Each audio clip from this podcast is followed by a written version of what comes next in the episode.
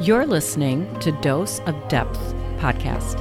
I'm your host, Deborah Lukovich, and I invite you to be curious about your unique experience of being human.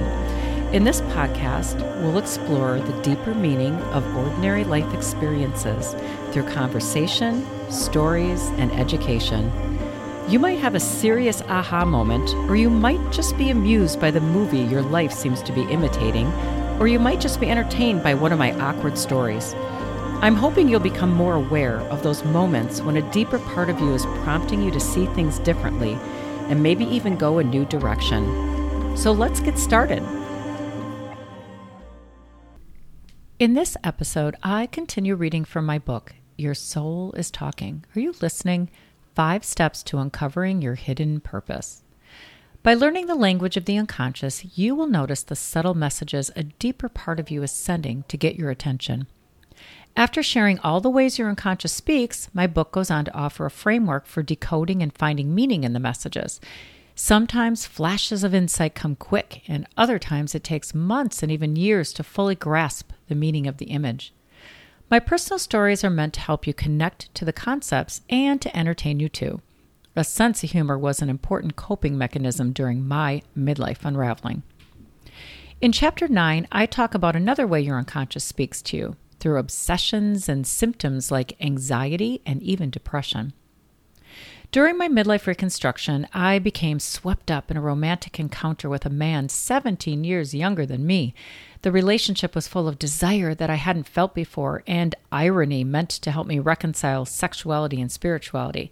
It ended as dramatically as it had started, and I went back to being all serious as I worked to finish my PhD research.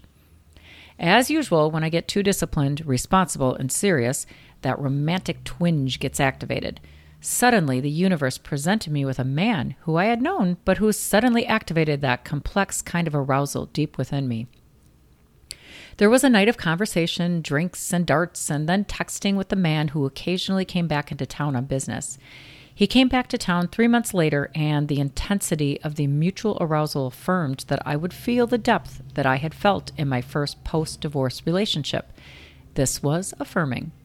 But I was a little too eager, I guess. After two nights of connecting on a deep level, the man signaled he was not able to dive into the adventure I was ready for. I began to feel like a stalker, so I deleted his number from my phone to spare me potential embarrassment.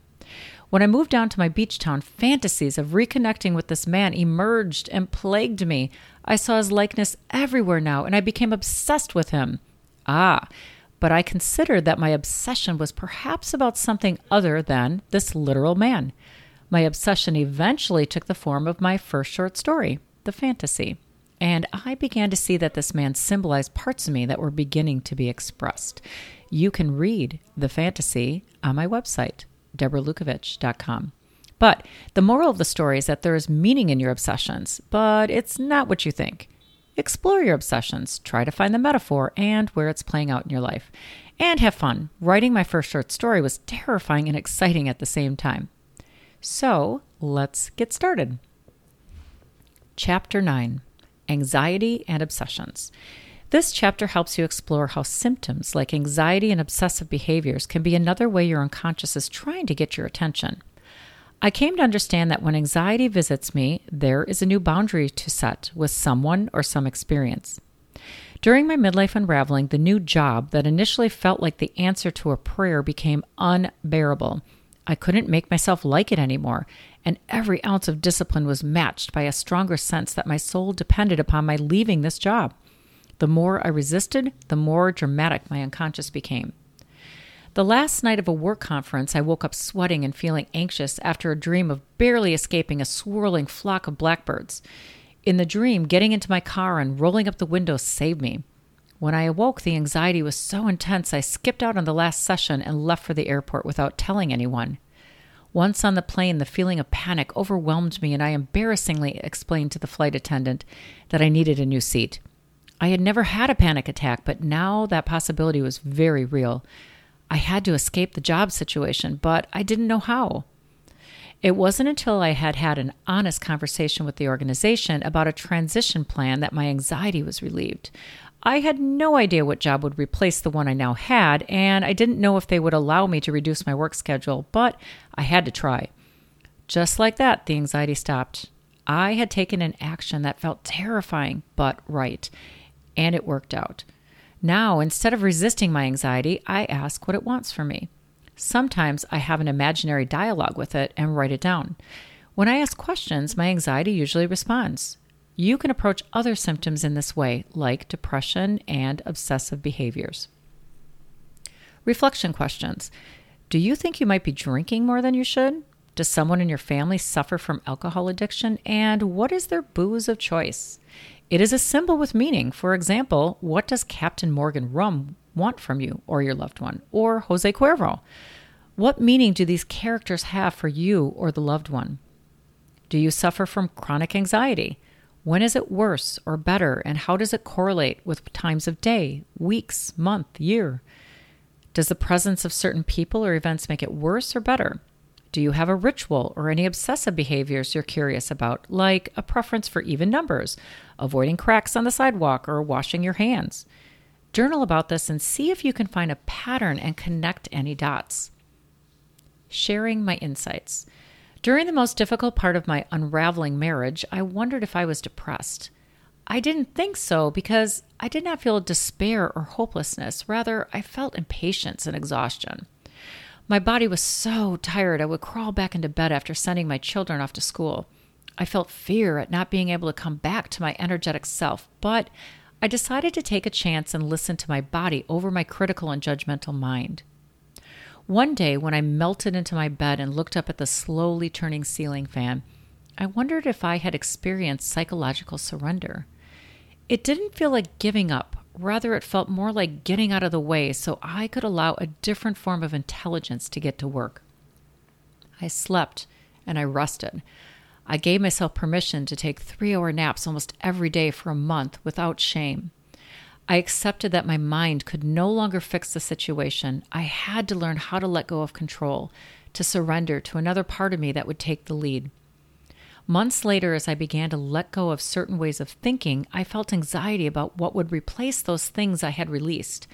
I laughed at the seriousness of my commitment to a strange new daily ritual that spontaneously emerged. I found myself in a trance every morning as I carefully and diligently wiped down the bathroom sink after finishing my hair and makeup. Although I did not realize its purpose at the time, this obsession with the bathroom sink had grounded me. It was one thing over which I had control. A bathroom can also be symbolic of purification, and at an unconscious level, wiping down the sink every morning helped me feel like I was cleaning up the mess in which I found myself. Over time, as I replaced the old ways of thinking and behaving with new ones, the ritual dissipated. More reflection questions. Obsessive behaviors can be another way your unconscious is helping you manage the discomfort of change, bringing a sense of relief by helping you feel more grounded. What odd behaviors or worrisome symptoms do you have? Do you feel anxiety on a regular basis?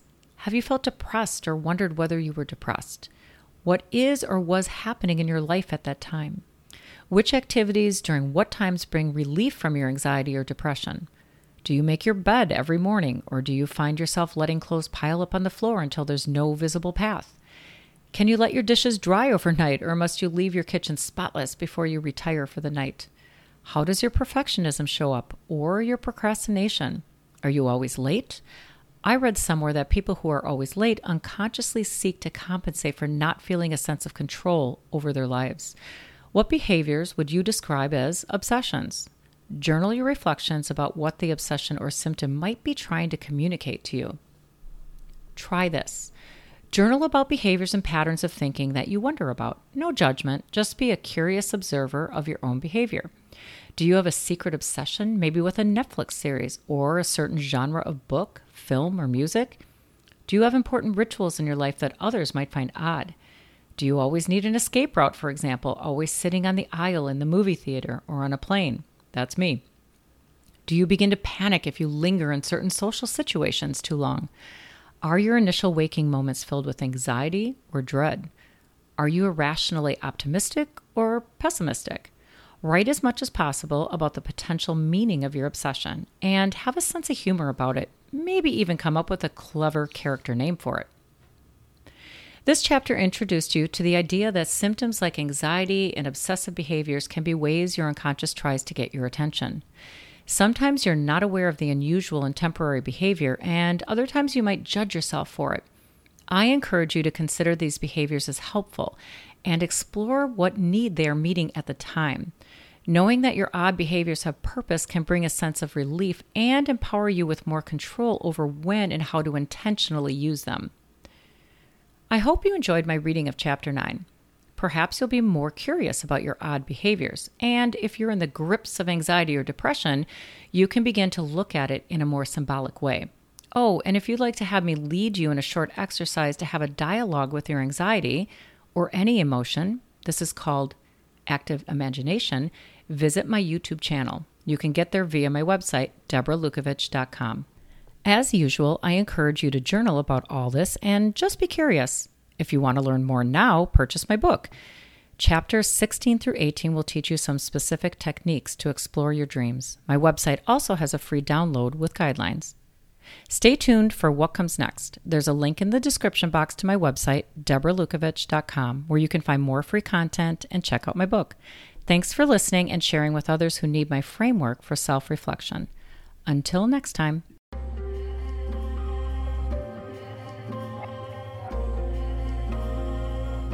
I'm your host, Deborah Lukovich, and you are listening to Dose of Depth podcast. To get updates on new episodes, my writing, and how I teach my clients to get to know that deeper part of themselves, go to deborahlukovich.com. Oh, and if you're not ready for a coach, learn what my clients know in my book, Your Soul is Talking. Are you listening? Five Steps to Uncovering Your Hidden Purpose. You can check it out on my website or get it on Amazon.